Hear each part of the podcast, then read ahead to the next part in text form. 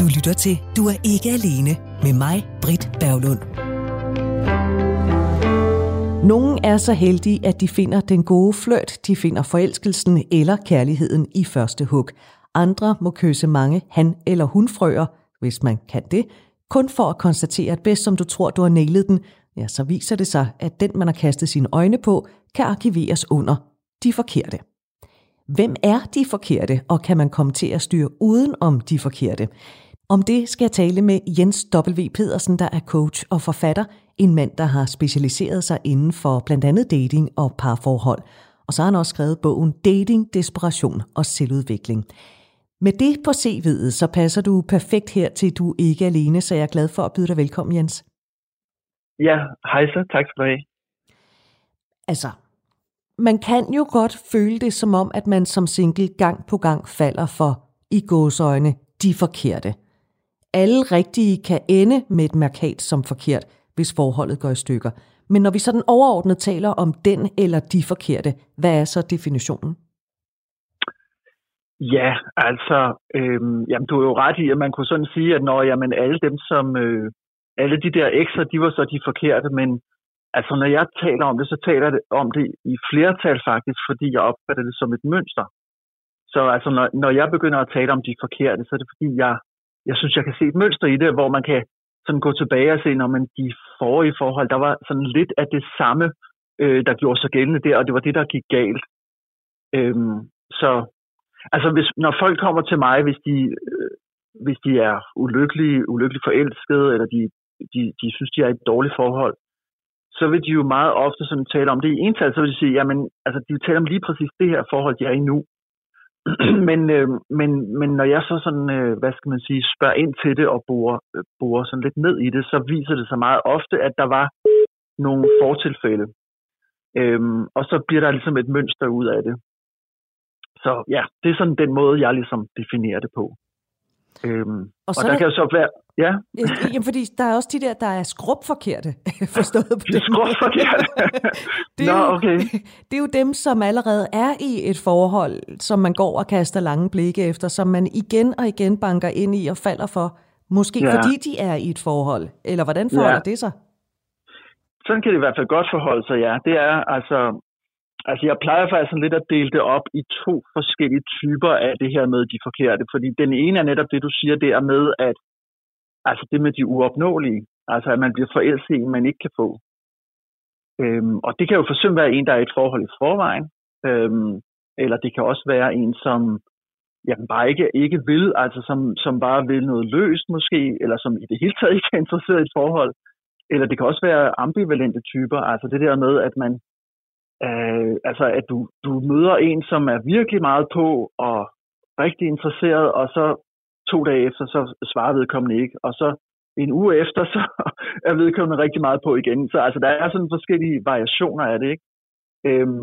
Men altså, det der med ikke rigtig at kunne få den person, det er i hvert fald en sådan mønster, hvor det tit går igen. Og så er der jo også det med at komme ind i nogle dårlige forhold, og det kan jo være rigtig dårlige, altså det kan være voldelige forhold for eksempel. Så det er jo også en type mønster, hvor man også tit ser, at det går igen, altså at typisk så vil det så være en kvinde, jo, som kommer ind i et voldeligt forhold, og så kommer hun ud af det igen, men så møder hun sjovt nok en ny voldelig mand. Ikke? Så altså, man ser mønstre i begge typer, kan man sige. Men hvorfor er det, man ikke lærer at styre uden om dem, som man synes er, igen, i gåseøjne, de forkerte? Altså det er jo sådan, hvad skal man sige, hvorfor lærer man ikke det? Det tror jeg egentlig også, man gør, men altså, man har jo ikke lært det som udgangspunkt, kan man sige. Altså den første gang, lad os sige, at det er det her eksempel med, at du bliver forelsket i en, som du ikke kan få. Og så bliver du jo forelskelsen sker jo sådan instinktivt eller automatisk. Så det er ligesom bare noget, der sker med dig, og så står du der, og du er forelsket, og så opdager du, at det er en, du ikke kan få. Og så er du ulykkelig, men du tænker måske ikke over det som mønster, eller du tænker ikke over det som noget, der ligesom har noget med dig at gøre egentlig. Altså du oplever det som noget, der er skete tilfældigt, eller var enormt uheldigt. Så det er jo først i det øjeblik, at du ligesom, hvis det gentager sig, og du siger, nå okay, nu blev jeg igen forelsket i en, jeg ikke kunne få, det var lige godt pokkers, og hvad er der galt med mig? Altså de andre, de kan godt finde ud af det, ikke? Yeah. Altså, så det der med sådan at begynde at reflektere over sig selv, det er jo sådan starten på den der proces. Så altså, man kan godt lære at styre udenom det, men du skal jo først igennem processen, du skal først finde ud af, at du overhovedet har et problem, og du skal begynde at reflektere over det problem, og finde ud af, hvordan er det egentlig, du skal løse det problem, ikke? Jo, så igen, så handler det om, at man skal opsamle en vis empiri/erfaring, for at man kan finde ud af, at man har en udfordring, man skal kigge nærmere på. Ja, præcis. Og det er jo så, altså det der, man overhovedet opdager, at man har et problem, det er jo kun starten på det, så skal du så til at arbejde med det, ikke? Så det kan godt være en langsommelig proces. Ja, lige præcis. Det er jo det. Det er en langsommelig proces, ikke? Men jeg vil så sige, at jeg opfatter det som om, man har et mønster. Og hvis du for eksempel har det der mønster med at blive forelsket i nogen, du ikke kan få, så er det noget, som godt kan ændre sig over tid, men hvor du stadig har det samme mønster, men hvor det ligesom fortyndes, kunne man sige. Så altså, det kan være, at du til at starte med, så møder du kun nogen, som overhovedet ikke er interesseret. Og de vil kun være venner, eller der er slet ikke noget der. Der er ligesom ikke noget genklang i det. Men så kan det være, at du senere, så synes du ligesom, at du er kommet over det der, og nu er du holdt op med at blive forelsket i dem, der du slet ikke kan få. Men så kommer du måske ind i et forhold med en, som er sådan en distanceret type. Ja. Altså en, som, det er så det, vi kalder en isolatør-type. Altså en, som distancerer sig, og som sådan er lidt svær at nå, og som trækker sig væk. Så du kan faktisk komme ind i et forhold, hvor du nærmest føler dig forladt, fordi at den person, du er sammen med, ikke rigtig er til stede. Ikke? Så det kan være sådan en anden version af det, hvor det egentlig det samme mønster, men det er bare en sådan mere fortyndet udgave af det. Det er sådan light-udgaven? Det er light-udgaven, ja, det kunne man sige. Ja, men der er stadig kalorier i skidtet jo, ikke? Altså forstået på den måde, det er jo måske stadigvæk ikke sundt for en. Det kan jo være utrolig ulykkeligt at være sådan et forhold, det er jo klart. Yeah. Men det er jo også derfor, så skal man ligesom ind bagved og prøve at finde ud af, hvorfor er det, at jeg bliver tiltrukket af den type? Ja. Yeah. Sådan at det bliver en proces, hvor man får større indsigt, ikke får selvindsigt, så det bliver en selvudviklingsproces. Men kan man selv knække den kode? Altså, det ved jeg ikke, om der er nogen, der kan. Det kan jo være rigtig svært. Altså, det er jo, generelt så er det rigtig svært at se på sig selv, ikke? Altså, det der med at ligesom forstå sig selv, det kan være rigtig svært, og tit er det en god idé at få hjælp udefra, altså til ligesom at se tingene fra en anden synsvinkel. Men, altså, jeg vil sige noget af det, som også kan gøre, at du, altså, hvis du sådan arbejder med at knække koden selv, så noget af det, der også kan gøre det, det er altså også, at du bliver mæt. Altså det der med at blive forelsket i nogen, du ikke kan få, det er jo en smertefuld proces. Og hvis du gør det den ene gang efter den anden, så på et eller andet tidspunkt, så kommer der sådan en mættelse, altså hvor du bare tænker, det gider jeg simpelthen ikke længere. Og det tror jeg egentlig meget, at det der med at nå frem til det punkt, det er faktisk meget ofte der, at det ligesom vender. Og det er jo noget, man skal nå frem til med sig selv, altså det der med at få hjælp fra andre og få gode råd osv., det hjælper jo kun i det øjeblik, man selv er klar. Så altså, der er et element af, at du godt kan få hjælp fra andre, og du kan få gode, men du skal også selv nå frem til det der punkt, hvor nu har du fået nok. Ja, et godt eksempel, det er jo i virkeligheden det der dysfunktionelle forhold, som slet ikke fungerer, hvor velmenende familier og venner kan sige, du skulle tage og forlade det der forhold, og det ved man egentlig godt, men man kan jo ikke gå, før man selv ligesom er klar til at gå. Ja, det er det. Det er det, så altså, ja. Så nogle gange så er man nødt til at skulle igennem det. Altså, det er også derfor, at vi taler om de forkerte, men jeg er ikke sikker på, at de er forkerte sådan i en absolut forstand. Altså, de kan faktisk være utrolig rigtige i forhold til en eller anden udviklingsproces, som du er i. Måske det lige fra mening, at du skal møde de der forkerte for, at du kan lære nogle bestemte ting. Ja, fordi de kloge, de siger jo også, at der er jo ikke noget, der er så skidt, at det ikke også er godt for noget andet. Så hvad er det gode, der kan komme ud af gang på gang at støde ind i de forkerte? Det kommer jo så også lidt an på, hvad det så er for en form for forkert, kunne man sige, ikke? Ja. Altså, hvis vi tager, nu nævnte jeg det der med isolatøren før, som er den der type, der distancerer sig, og som, det er en type, som vil have meget frihed, og som opsøger sit eget rum, og som ikke er så god til sådan, at tale om sine følelser, og være nærværende, og være sammen, og være meget intim. Og den der isolatørtype kan tit, sjovt nok, møde sådan en, det man kalder en sammensmeltertype, som er det modsatte, sådan en, der rigtig gerne vil have den der nærhed, og som hele tiden opsøger den, og hele tiden vil tæt på og snakke om følelser og så videre. Og altså, der kan man godt komme, man kan jo komme til at undre sig over, hvorfor skal de der to være sammen, ikke? Men det kunne jo være, fordi de i virkeligheden ser noget i den anden, som de selv mangler. Og det der med ligesom at blive bevidst om, jamen, hvorfor pokker er det, jeg bliver tiltrukket af den der type, som er modsat mig, og som jeg overhovedet ikke passer sammen med. Men det sker jo den ene gang efter den anden, så hvorfor? Der må være noget ved mig, som gør, at jeg bliver tiltrukket af dem. Så det der med ligesom at finde ud af, hvad det er, det er jo en proces, hvor du bliver mere helt. Du bliver opmærksom på nogle sider af dig selv, som du ikke var klar over, du havde. Så. Ja, fordi det, umiddelbart, så kan man godt, når jeg hører det, så kan jeg godt tænke, det lyder som om, man prøver at blande noget, som er lidt ligesom vand og olie.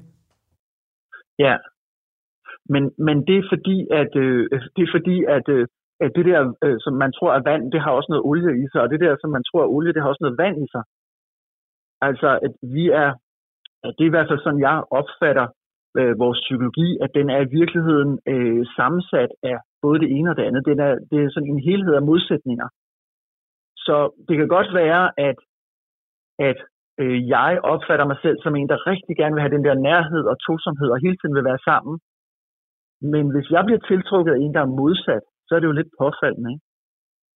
Så, fordi hvis jeg skulle være fornuftig omkring det, så kunne man sige, hvis jeg rigtig gerne bare vil være sammen og have den der tosomhed, jamen så skal jeg jo blive tiltrukket af en, der er ligesådan. Ja, lige præcis. Men meget ofte, så sker det faktisk omvendt. Og det, ja, for mig er det i hvert fald et tegn på, at så er man ikke helt bevidst om sig selv.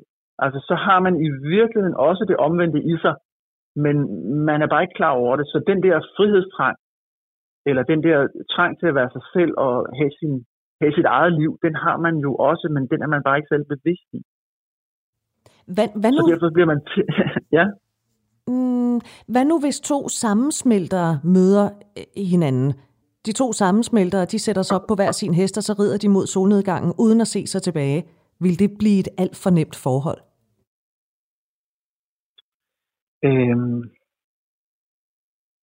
Altså, det synes jeg er lidt svært at svare på. Altså, jeg tror ikke så meget på det, for jeg tror ikke, der er så meget tiltrækning i det, faktisk. Altså, altså måske kunne det være det ideelle for, at det lyder ideelt, men det er jo bare lidt påfaldende, at det ofte ikke går på den måde, ikke? Men, så, men undskyld mig, ja. Lyder det ikke også lidt kedeligt? Altså, eller er det jo, bare mig, der er sådan altså, lidt dramatisk? Det er jo det. Altså, det er jo også det der med, at jamen, man kan sige, at hvis man rigtig gerne vil den der nærhed, og man vil gerne den der tosomhed, og man har lyst til bare at sidde og kigge hinanden i øjnene, ikke? Altså, det har jo en tid. Altså, på et eller andet tidspunkt, så er man nødt til at sige, nå, okay, nu skal vi noget andet. Vi kan ikke blive ved med at sidde og kigge hinanden i øjnene, vel? Og det er jo det, som, sammensmeltertypen, når den anden siger, nå, nu skal jeg noget andet, så bliver sammensmeltertypen bange. Yeah. Altså, fordi vedkommende bliver bange for at miste. Og derfor så har vedkommende ikke lyst til at give slip. Så vedkommende siger, nej, kom tilbage. Altså, men den der sammensmeltertype har jo også brug for at have sit eget rum og have sit eget liv. Og, altså, så man sidder ikke og kigger hinanden i øjnene hele tiden jo. Hvor godt er det med udfordringer i parforhold? Altså, og jeg taler ikke om, at man skændes hver dag, men det der med, at igen, ens medspiller har noget, som man ikke selv har, men som man ville ønske, man havde, eller noget andet, og noget, der lige kan gå op og måske give nogle gnister en gang imellem? Ja, altså, man kan sige, det er jo i hvert fald godt i forhold til noget med det her med personlig udvikling. Fordi, altså jeg tror sådan lidt, at hvis vi ikke har en udfordring, eller hvis du ikke har nogle problemer, eller hvis der ikke er noget, der på en eller anden måde gør ondt og svært, så opretholder man status quo, ikke? Altså fordi, hvorfor skulle man lave noget om, eller hvorfor skulle man ligesom stræbe efter at forstå et eller andet, eller blive bedre til et eller andet, hvis det ligesom bare lykkes af sig selv, ikke? Så, altså jeg ved ikke, det er jo nok, altså et godt forhold er nok en blanding, kunne jeg forestille mig. Altså hvor der er nogle udfordringer, men hvor der selvfølgelig er grundlæggende en eller anden form for balance og harmoni mellem de to parter. Så begge udvikler sig i det parforhold? Ja, så begge udvikler sig, ja. Altså det kan jo også være, at man bare har virkelig et rigtig godt parforhold, og der er ingen problemer, og man er glad for hinanden, men så tror jeg, man har nogle andre områder i sit liv, hvor man udvikler sig. Altså jeg opfatter det i hvert fald sådan, at vi er, altså mennesker som væsener er, hvad skal man sige, væsener under udvikling. Vi er ikke færdige.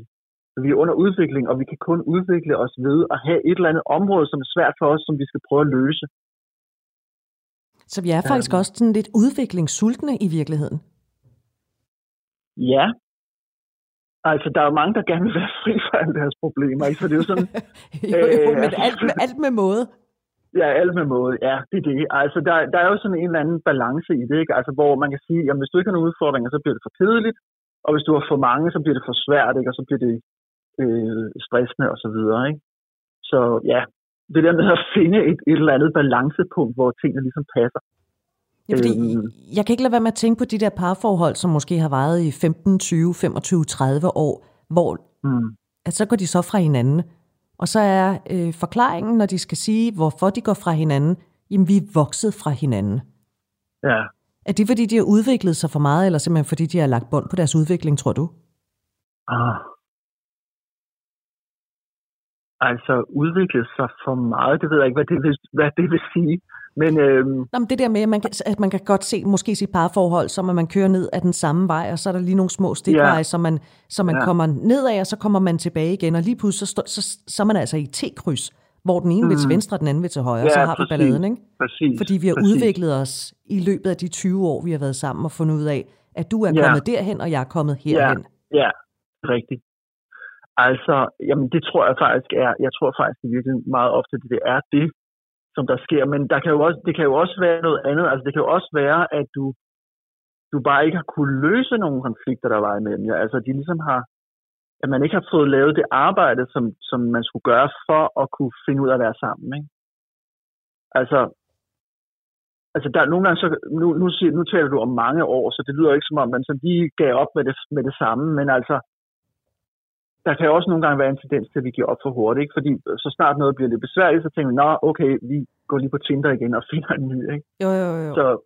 Så altså, der er jo det der element af, at det at være i et parforhold, det er også ligesom noget, man skal bruge tid og kræfter på det, for at få det til at fungere. Ja, sådan vil det i hvert fald være for mange. I hvert fald i perioder, ikke? Så det der med, at vi er blevet... at vi er blevet for forskellige, eller at vi ligesom ikke passer sammen længere. Det kan jo også bare være en undskyldning, men altså det synes jeg er meget svært at sige, sådan, om det er det ene eller det andet. Det kan være begge dele, tror jeg. Altså jeg tror også, der simpelthen kan være det der med, at man er mæt af hinanden, altså at du når simpelthen til et punkt, hvor nu har man været sammen i så lang tid, og man har egentlig fået det ud af det forhold, man kunne få ud af det. Så altså ud fra sådan et personlighedsudviklingssynspunkt, så kan man godt sige, nå, men så kan det godt være, at nu er det egentlig tid til at komme videre. Så man skal måske i virkeligheden også favne de parforhold, som er gået i stykker på ens vej. Fordi ligegyldigt, hvorfor det er gået i stykker, eller hvordan det er gået i stykker, så vil man altid tage en eller anden form for læring, eller i hvert fald erfaring med sig. Det er det. Og det er meget ofte det, jeg ser, når jeg sådan prøver at dykke ned i folks historie, og man ser på de... Altså når man prøver at undersøge det her mønster, som de har med sig, og finde ud af, hvor stammer det fra, og hvordan startede det, og hvordan var det så, det ligesom udviklede sig, så kan man se, at man har fået noget ud af de der rigtig dårlige forhold. Altså selv selv, lad os sige, en kvinde, som kommer ind i et eller andet voldeligt forhold. Det er måske det første forhold, hun får. Som helt ung kvinde, så kommer hun ind i et voldeligt forhold. Og den her mand, han er, altså han manipulerer med hende, og han er utro, og han slår hende, og det bliver hun jo enormt ulykkelig over, men hun tror måske ikke, hun er bedre værd. Altså det kan jo være sådan det mønster, du har i det, eller den forestilling om dig selv, du har, som gør, at du bliver der relativt lang tid. Du kan ikke mærke, at det her det er forkert for dig, eller du tror, at det har du fortjent, eller noget af den stil, ikke? Men så, i og med, at du er sammen med en mand, der behandler dig så dårligt, så bliver du ligesom presset helt ud til grænsen af, hvad du kan holde til. Og derfor på et eller andet tidspunkt er du nødt til, hvis du overhovedet skal bevare dig selv, så er du nødt til at sige fra, og ligesom vælge dig selv og sige, at jeg har fortjent noget, der er bedre. Så, og den proces der med at komme til den erkendelse, det er jo faktisk en meget sådan positiv erkendelse at komme til, selvom det var på en meget, meget ulykkelig baggrund. Så der kan man sige, at selv det der voldelige forhold kan faktisk have givet dig noget, som du så får glæde af senere. Ja, så. Og så ser man tit, at så kommer, så fortsætter mønstret i en eller anden forstand, så man stadigvæk, altså den her unge kvinde, som var i et voldeligt forhold, hun kan så komme ind i et nyt forhold, hvor hvor det måske ikke er voldeligt længere, men hvor der stadig er, for eksempel, altså, hvad skal man sige? Sådan meget altså, kontrol eller et eller andet? Ja, kontrol, præcis, ikke?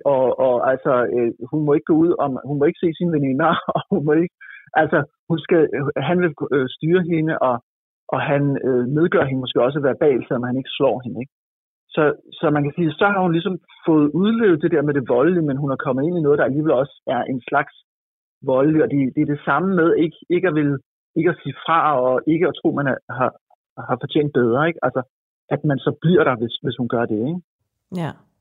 Så ligesom det er det samme motiv, eller det samme mønster, men det kommer så en lettere udgave igen, som vi også snakkede om tidligere.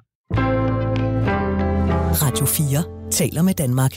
Jeg er nødt til lige at vende tilbage til de personer, og her er der en lille flaskehals, der peger på mig, som kan falde for de forkerte i den forstand, at det er folk, som er allerede i forhold, eller på anden måde ikke interesseret i en selv. Ja. Mm-hmm. Ja. Jens, hvis nu det helt utrolige skulle ske, ikke? At man fik gaflet den, som synede så uopnåelig, vil altså bare være lutter røde roser og et liv i den 7. himmel? Eller vil man flyve højt og falde til jorden med kæmpe brag, fordi man har gået og lavet forestillinger, hvordan det vil være? Altså, jeg vil tro, at hvis det skete, så vil du jo nok i første omgang være meget lykkelig. Men det kan faktisk ret hurtigt vende, vil jeg så også sige. Fordi det der er, altså det der med, at der er en, du ikke kan få, men som du kan drømme om, det er jo en situation, hvor du meget nemt kommer til at fokusere på det, du går glip af. Det vil sige, altså den der fyr, han fremstår i sådan et helt særligt lys, og du tænker på alle de dejlige ting, der kunne være, hvis I to var sammen. Og det kan jo blive sådan en helt, du ved, altså sådan en meget, meget idyllisk forestilling. Sådan med pastelfarver og strygermusik og det hele. Ikke? Altså, hvor det er jo sådan en fantasiverden, man ligesom kan leve sig ind i, og hvor man kan være, altså virkelig gå og drømme om den her mand, som det selvfølgelig er i dit tilfælde. Men hvis situationen så ændrer sig, og det viser sig, at du havde misforstået, og han var faktisk interesseret, og I indleder et forhold, eller I skal til at indlede et forhold, så skifter det sådan rent kognitivt, kan man sige. Altså, hvor du fra, at du havde fokus på alt det der, du kunne blive glip af, og som du bare drømte så meget om, så begynder du i stedet at få fokus på, hvad er det så egentlig for et forhold, jeg kommer ind i, og hvordan er han egentlig i virkeligheden, og er det egentlig et godt match, og kan vide, hvordan det egentlig vil være, og hvilke bagsider vil der være i ved det, og han har også de sider, som jeg egentlig ikke er så glad for, kommer jeg lige i tanke om, ikke? Og så skal du til at forholde dig til noget, som er altså virkeligt, kan man sige. Ikke? Jo, fordi drømmene, det er jo dejligt omkostningsfrie. Jeg kan jo drømme det. Lige så tosset jeg vil, og jeg kan jo danne mine egne scenarier hele tiden om, præcis, hvor skønt det er. Jeg kan jo se de der, altså fra Disneys juleshow med de der fugle der syr kjolen, ikke? Altså jeg kan jo se dem for mig og tænke, de skal også sy min brudekjole. Lige indtil jeg finder sammen med ham og tænker, what the fuck? Det er jo det. Og altså, vi har, jeg ved ikke hvorfor helt præcis, men vi har den der, eller nogle af os i hvert fald har den der evne til ligesom at drømme sig ind i sådan nogle romantiske scenarier, ikke? Og de har ikke så meget med virkeligheden at gøre, men altså de minder jo om sådan en hvad skal man sige, en romantisk Hollywood-film, ikke? Og der er det jo netop det der med, at de to, de får hinanden til sidst, og så bryder de ind i den der solnedgang, som du talte om før. Men vi ser jo ikke, hvad der sker bagefter. Vi ser jo kun det der med, at de får hinanden, og alt er lykkeligt. Men det som der, hvad skal man sige, forholdet, det er jo så først efter, det er jo først, når filmen er slut, så skal de til at have et forhold. Og så skal de til at det skal være hverdag, og de bliver sure på hinanden, og i virkeligheden så gider de ikke være sammen, når det kommer stykket, eller sådan, altså. Det er jo sådan en kliché, en Hollywood-romantisk kliché, ikke? Som bare, jeg ved ikke, altså jeg tror, den kan godt gøre, at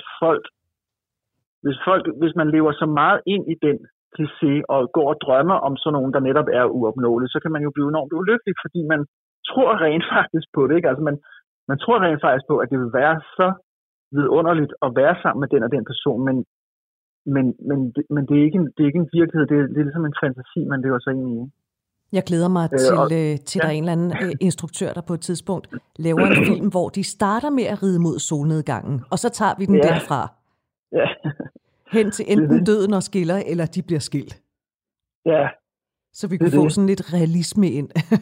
Ja, det er det. Så altså, ja, det er jo ikke så nemt i virkeligheden. Det tror jeg også alle, så du ved, altså det er jo nok måske især, når man ikke har været i et parforhold i længere tid, at man kan have så meget de der romantiske forestillinger. Altså folk, der har været i et ægteskab mange år, de har nok lidt andet syn på det, vil jeg tro. Jo, de har en vis erfaring at trække på. Der er noget, vi lige skal vende her til sidst, Jens W. Pedersen. Fordi nu har vi talt om, at man kan gå og drømme om den uopnåelige, og vi har talt om isolatører og sammensmelter. Man kan også komme ud for, at man lige pludselig forelsker sig i et menneske, hvor man egentlig synes, nej, han eller hun er jo slet ikke min type. Ja. Og så ender man på en eller anden mærkelig årsag i et forhold sammen. Modsætninger mødes. Hvor meget sandhed er der egentlig i det? Jamen, det tror jeg, der er sandhed i. Altså, det er jo også, det var jo egentlig også det, der er med sammensmelteren og isolatøren. Det er jo modsætninger, der mødes. Så, altså, jeg tror, at der er vel det i det, som, altså det der med, at vores forestillinger om os selv, og forestillinger om, hvad vi gerne vil have, den er måske meget begrænset i forhold til, hvem vi i virkeligheden er, og hvad vi i virkeligheden gerne vil have. Så altså, det der med at blive forelsket, det er jo ikke en sådan rationel proces. Altså, det er ikke sådan, at vi sidder og har, hvad skal man sige, vi har ligesom de her 5 punkter på en checkliste, hvor vi så siger, nu er jeg på en date, og så kan jeg sidde og sige, nu kan jeg sætte buben med den, og den der har han sørme også, og jeg kan sætte buben der, og der, og der. Og hvis man så har sat flueben ved alle de der 5 punkter, så er man forelsket. Altså sådan er det jo ikke, for det er ikke en rationel proces. Nej. Så i stedet så er det en proces, hvor det meget vel kan komme bag på dig, fordi at du bliver forelsket noget, du ikke var klar over, at du var interesseret i. Altså fordi at det er ubevidst, ikke? Den forelskelsen er en ubevidst proces. Yeah. I hvert fald som udgangspunkt. Ja. Yeah. Og så er det jo så, hvis det så går galt den ene gang efter den anden, så kan man begynde at tænke over den der ubevidste proces. Man kan begynde at reflektere over sig selv, så man kan bevidstgøre den. Fordi man vil jo gerne have den, altså hvis det ender dårligt hele tiden, så vil man gerne have den afkodet på en eller anden måde, og finde ud af, hvad er det, det der handler om. Ikke? Men omvendt, hvis man så møder med en, eller ender med en, som man som udgangspunkt ikke troede var ens type, så kan man jo tage en vis erfaring med derfra, og så sige, okay, det kan være, at jeg lige skal prøve, og de der skyklapper, det kan godt være, at de stadigvæk skal sidde der lidt, men jeg skal lige vinkle dem, så jeg ser et lidt bredere billede af verden. Mm. Ja, det er rigtigt.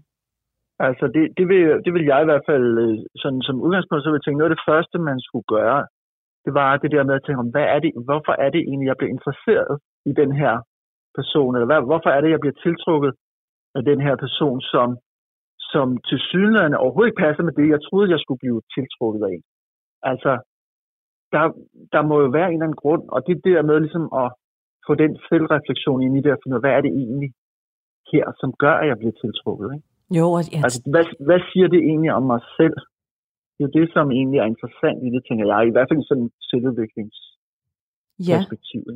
Men det har vel også lidt svære kår i de her år, hvor at vi har fået det her dating-swipe-samfund, hvor vi jo... Altså, fordi mange gange, så på checklisten, der kan der også være enormt meget om udseende, ikke? Altså, ja, som kvinde synes man, at en mand skal være 100, mindst 180 cm høj, han skal have mørkt hår, han skal have mørke øjne, og så skal han have en sixpack, eller hvad ved jeg, ikke? Eller han skal være 1,72 høj og lyshåret, eller hvad ved jeg. Men når man så sidder der og swiper lidt på Tinder, så alle dem, der er enten lyshåret eller mørkhåret, de får ikke en ærlig chance. Men det kunne jo være, at det var dem, man skulle være sammen med. Ja, så det har vel lidt svære kår, det der med at finde ud af, eller at man kan tage rent ud sagt røven på sig selv ved at falde for en, hvor man bare tænker, okay, det troede jeg aldrig ville ske det der. Det havde jeg ikke set komme. Præcis.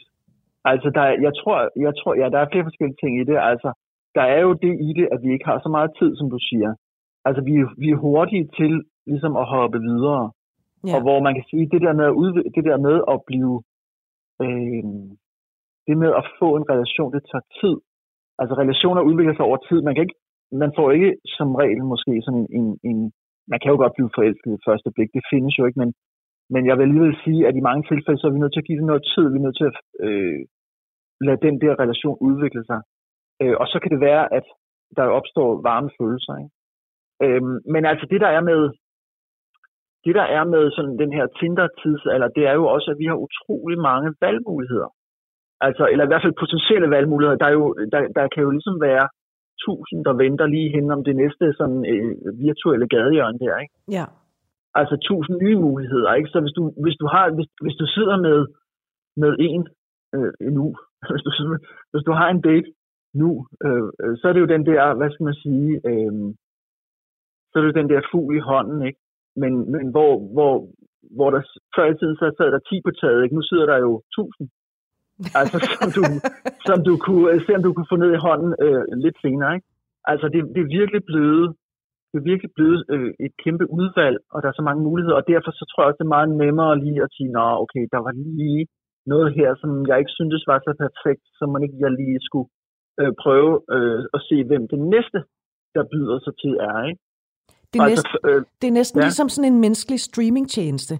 Altså, man begynder at se lidt af en film, og så tænker man noget, ej, den gider jeg egentlig ikke at se, fordi der ligger 1000 andre film. Eller jeg kan ikke vælge, fordi udbuddet er så stort, og så, så slukker jeg bare i stedet for. Ja, altså sæt lige på pause der, hver gang du er på date, ikke for at se, om du skal stoppe her. Nej, så trykker du videre, ikke? Så. Ja.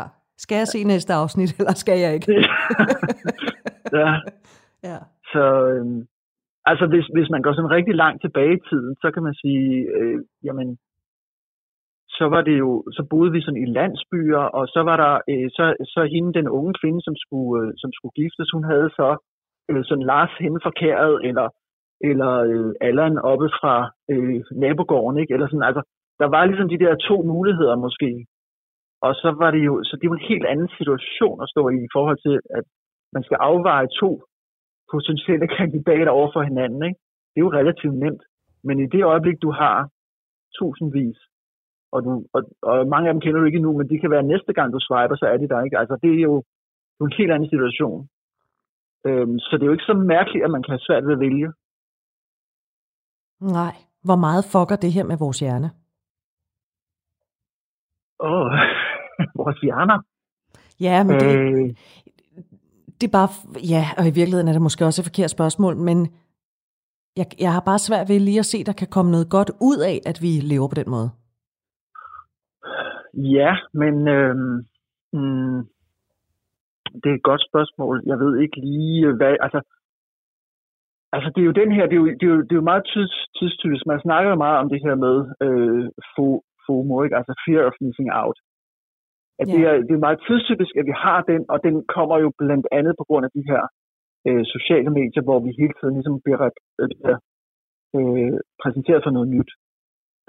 Og så kan vi hele tiden være bange for, at hvis vi holder fast i det, vi har i forvejen, så går vi glip af det nye, vi kunne få.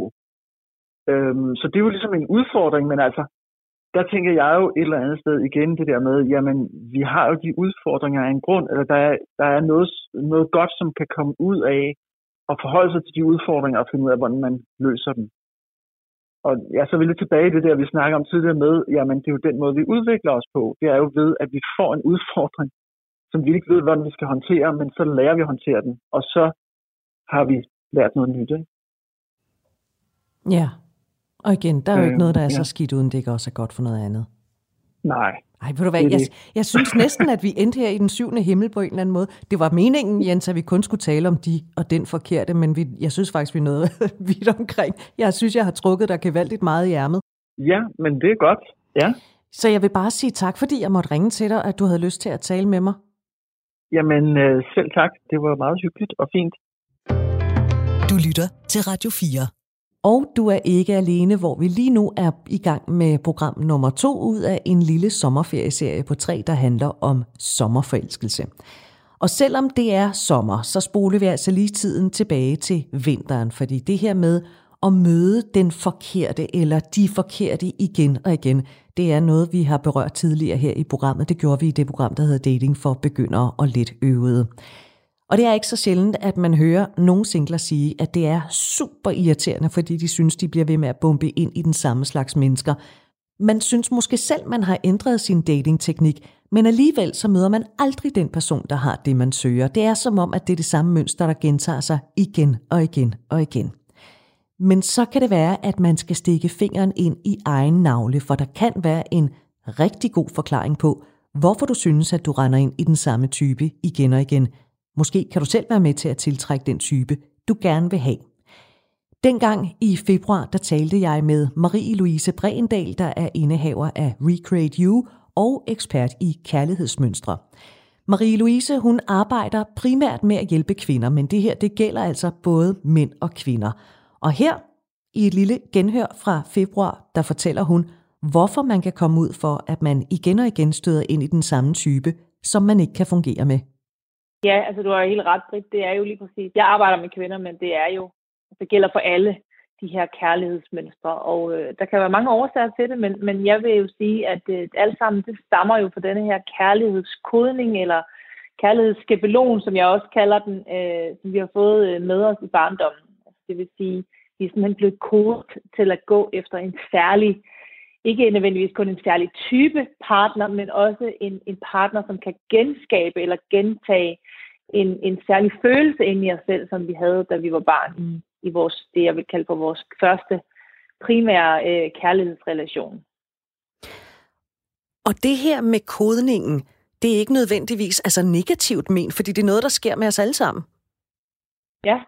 Altså, nej, altså det er jo ikke nødvendigvis negativt. Altså, det er jo, nu arbejder jeg jo mest med dem, der har en, lad os kalde det negativt. Det er sådan lidt forkert ord i virkeligheden, fordi det er jo ikke negativt. Det er jo bare sådan, det er i virkeligheden. Ikke? Ja. Altså, og jeg møder jo selvfølgelig mest dem, som har en eller anden form for udfordring i det, og derfor kommer til mig. Men ja, altså, det er noget, der sker for os alle sammen, fordi at, altså, i det øjeblik, hvor sådan ego begynder at opstå især, altså det kan også godt udspille sig inden da, men for de fleste så er det omkring den alder, hvor vores ego sådan begynder at opstå, og vi skal til at adskilles også fra den symbiose, vi har været i med i vores mødre især jo, ikke? Og så sker der ligesom sådan 3 ting på det tidspunkt, og det første, der sker, det er jo så den her adskillelse, og det er jo ikke sådan, at en lille barn, baby, ligger og tænker, hov for søren, nu er jeg da adskilt fra nogen, hvad var mon det? Altså, det er jo ikke en bevidst tanke, det er jo mere sådan en følelse, der sker indeni. Det er ligesom det første, der sker. Det næste, der sker, det er, at man får sådan en følelse af mangel. Der er noget, jeg nu mangler, som jeg før havde, og det her noget, som jeg mangler, det er jo kærlighed, eller omsorg, eller nærhed, eller anerkendelsen, eller for mine behov opfyldt, eller ligesom en sammensurium af det hele også i virkeligheden, ikke? Og det tredje, der så sker, det er længslen efter for det, jeg nu mangler og har fået taget fra mig tilbage. Så det sker ligesom der, og det sker for os alle sammen, så det har ikke noget at gøre med god eller dårlig barndom. Det er klart, at hvis man har haft en særlig voldsom eller traumatisk barndom, har været udsat for noget altså sådan voldsomt i tidlig alder, så kan man have en kodning, som er mere altså sværere at få has på, eller måske er mere sådan dyb, hvis man kan sige det sådan. Men som udgangspunkt, så sker det for os alle sammen, og det skal i virkeligheden også ske. Fordi det er jo den måde, vi også vokser som mennesker. I hvert fald, hvis vi senere hen tager ansvar for at kigge på det, kan man sige, ikke? Så det er simpelthen, det er de tre ting, vi ligesom hiver med os fra barndommen. De skaber så en eller anden følelse inden i os, som ligger i os, når vi så også er voksne. Det her, jeg kan lige så godt sige det, som det er. Det her, det er jo helt nyt for mig. Jeg synes, det er meget fascinerende. Hvor mange mennesker er egentlig bevidste om, at man har hævet, altså hvis man kommer fra en, lad os bare sige, en helt almindelig, klassisk kernefamilie, der ikke har været specielt svær at vokse op i, eller det har ikke været en speciel hård barndom. Hvor mange er egentlig bevidste om, at der er noget der, vi har hævet med os? Ja, altså det ved jeg jo ikke i virkeligheden. Altså jeg vil sige, jeg har rimelig mange, der kommer til mig, som har en eller anden form for fornemmelse af det, ikke? Fordi hvis jeg lige sådan trækker dem tilbage til det, jeg sagde før, ikke?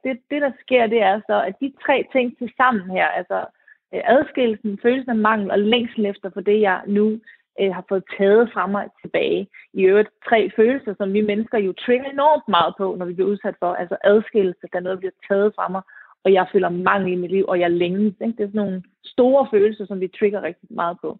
Men det, der så også sker, det er, at den vis kærlighed, jeg så længes mest efter i min barndom, og det kan jo være min mor, det kan også være min far, men det kan i princippet også være min mormor, hvis det der er vokset op. Det er egentlig ikke så afgørende. Der vil være en vis kærlighed, du længes mest efter. Og den smerte, det er en længelse for den kærlighed, hvis den ikke bliver opfyldt på den måde, jeg har brug for. Den skaber ligesom det her sorg og denne kodning eller skabelon. Så nu spurgte du, hvor mange ved det her? Jamen, det ved jeg jo ikke, hvor mange der ved. Det er der formentlig ikke så mange, der ved i virkeligheden, vel? Men man kommer jo på et tidspunkt til et sted i sit liv, hvor man bliver så frustreret over hele tiden at køre i ring i den samme følelse, eller den samme type, eller den samme, jeg skal redde, eller den samme, ikke? Og så er det der, hvor man måske får en fornemmelse af, hov, det kan godt være, at der er et eller andet her, som jeg kan genkende, jeg har gjort 1000 gange før. Og måske skulle jeg tage at kigge på det. Og så kan man jo blandt andet komme til mig. Ja. Eller som min, Og der kommer du jo netop ind i billedet, fordi du er ekspert ud i de her kærlighedsmønstre. Hvad er det, du kan hjælpe med hos dem, der kommer til dig? Ja, altså man kan sige, folk kommer jo med hver deres mønstre, så det de jo egentlig bare alle sammen gerne vil, det er jo at få den her følelse af et ligeværdigt, respektfuldt, godt, sundt parforhold, ikke? Det er jo det, vi virkelig alle sammen gerne vil, fordi vi længes efter på en eller anden måde at smelte sammen med den her første primære omsorgsgiver igen, og det gør vi jo mest af alt i en tæt, intim relation faktisk, ikke? Så man kan sige, det er jo det, de kommer for, altså længslen efter kærligheden, ikke? Og så hjælper jeg dem med at se for det første, hvad er det egentlig, der foregår? Altså, vi starter egentlig altid med at finde ud af, hvad er dit mønster egentlig helt ned til det mindste detalje overhovedet? Hvorfor har du det? Hvad er det for nogle understrømme af, hvad skal vi kalde det, falske sandheder, du bliver ved med at gentage? Det kunne for eksempel være, jeg er forkert. Ikke? Hvis man har sådan en følelse af, jeg er forkert, så vil man blive ved med at tiltrække en partner, som kan bekræfte dig i, at du er faktisk forkert. Ikke med vilje selvfølgelig, men det er jo det, underbevidstheden her og kodningen gør. Ikke? Så vi kigger på, hvad er så kodningen, hvad er din skabelon, og hvorfor har du den? Og så derefter så begynder jeg så stille og roligt at, lad os kalde det, hive den fra hinanden, hive den op. Fordi det er jo roden til det, der foregår, som ikke spiller. Så vi hiver ligesom roden op, kunne man sige, og planter en ny. Det vil sige, vi tager alle de her falske sandheder fra hinanden og skaber nogle nye, som jo bliver til et nyt mønster, en ny vane over tid selvfølgelig. Det er jo ikke noget, man gør overnight, det her. Især ikke, hvis man har levet sådan i, hvad ved jeg. Altså, jeg har jo kvinder helt op i midt i 70'erne, som kommer til mig, ikke? Og så kan man jo godt have levet i, fordi det starter jo i 2-årsalderen, det her, ikke? Og så har man jo levet i, hvad ved jeg, 72 år, ikke?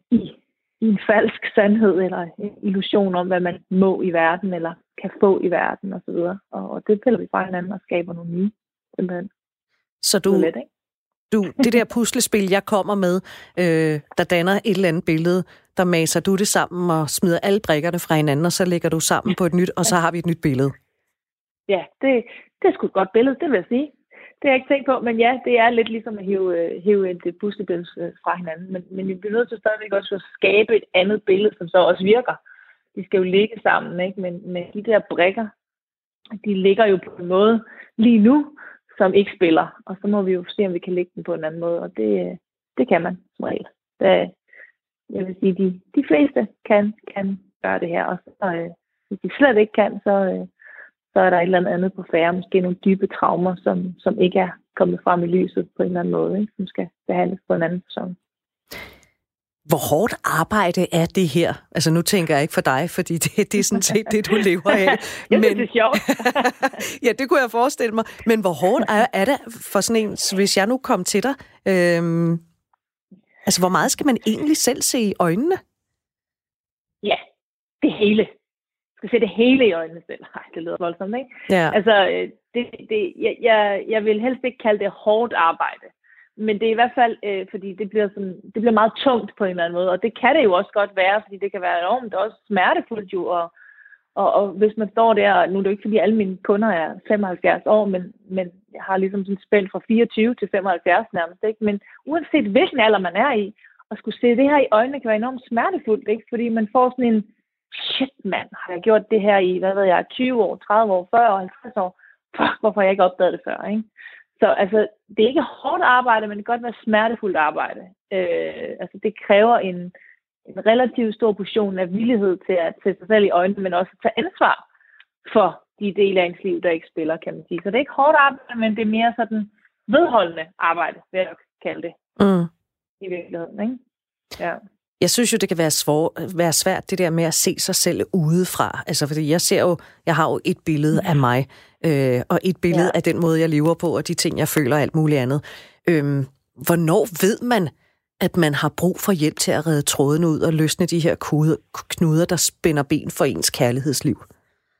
Mm. Altså, det tænker jeg er rimelig individuelt. Altså, det kommer jo an på, hvor meget smerte har jeg lyst til at leve i. Man kan jo også fint leve med det her. Det er der jo masser, der gør. Men så har man formentlig sådan lidt en underliggende følelse hele tiden af, at lade sig nøjes med, eller at overleve i stedet for virkelig at leve. Fordi det er jo det gør, når man er fanget i et mønster. Altså, du kan sagtens leve videre med det. Du kan jo dø med det også, ikke? Så altså, det ved man jo, når man, jeg siger det, er ved at brække sig over sig selv, ikke?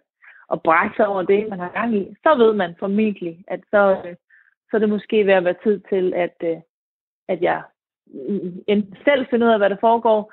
Det kan man jo også gøre ved at læse nogle bøger, eller også kommer til sådan en som mig. Altså, og du siger det jo selv, det kan være enormt svært at se det her udefra. Og det er jo fordi, at lige præcis kærlighedsområdet, det er jo det område af vores liv, hvor vi allermest sådan syltet ind i følelser.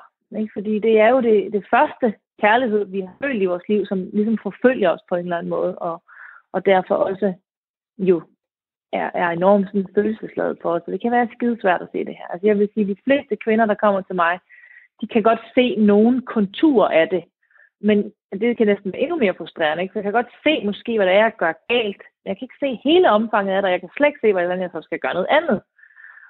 Og det er jo faktisk næsten endnu værre, end man slet ikke kan se det. Sådan, ikke? Altså, det gør i hvert fald mere ondt nogle gange.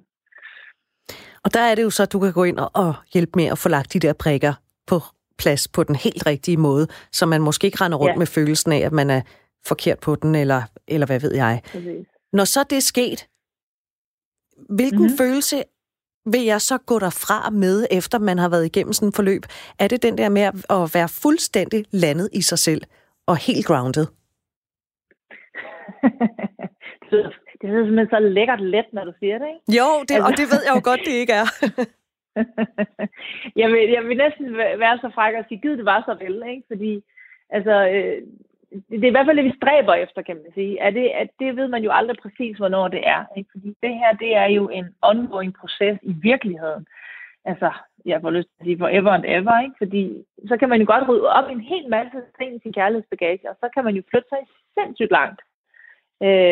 Men der kan stadig ikke være noget, der popper op igen, kan man sige, ikke? Fordi vi mennesker, vi har jo mange lag, ikke? Og det er jo tit sådan, når vi rydder op i et lag og siger, fedt mand, nu kan jeg endelig gå derhen, hvor jeg gerne vil. Så kommer vi derhen, hvor vi gerne vil, ikke? Og så fuck, så opdager vi, at nå for sagen, der var et tillæg. Ved du hvad, det der, det er helt ligesom at renovere en bolig, ikke? Altså man begynder at male væggene, og så skal panelerne også, og så skal gulvene slibes, så inden man har set sig om, så har man gået igennem det fra et til sæt. Ja, ikke? Og det gør, altså det er jo ligesom sådan, det er.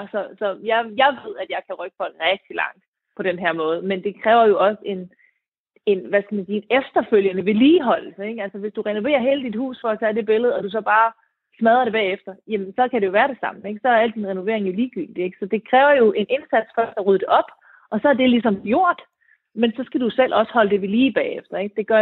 Det gør jo ingen forskel, hvis vi har lavet, ligesom visket tavlen ren og sat en ny tavle op og gjort klar til, nu kan du ligesom gå ud og tiltrække det parforhold, du gerne vil, og du så ligesom bare selv siger, så kommer det resten af sig selv nu. Så sætter man bare her og venter, ikke? Så bliver du nødt til stadigvæk at gøre noget anderledes, end det du plejer, ikke? Så, jeg skal sige, det hjælper selvfølgelig folk at se, hvad det er, du skal gøre anderledes, ikke? Mm. Så det er også en meget håndgribelig metode i virkeligheden, ikke? Altså, hvor du får at vide, hvad gør du så nu? Altså, i stedet for, det må du selv finde ud af, fordi det kan man jo heller ikke. For at vedligeholde, at alting de bliver på rette hylder. Præcis. Og det fortalte ekspert i kærlighedsmønstre og indehaver af Recreate You, Marie-Louise Bredendal, da hun var med her i programmet den 23. februar i det, der hed Dating for begyndere og letøvede. Vi er ved at være ved vejs ende med dette program, og ligesom vi gjorde i det første program i denne lille sommerferieserie på 3, så kommer vi til at lukke med et stykke musik, som relaterer sig til det, vi har talt om her i programmet. Og jeg har besluttet, at du de næste minutter, der skal du lytte til Shade med Love is Stronger Than Pride.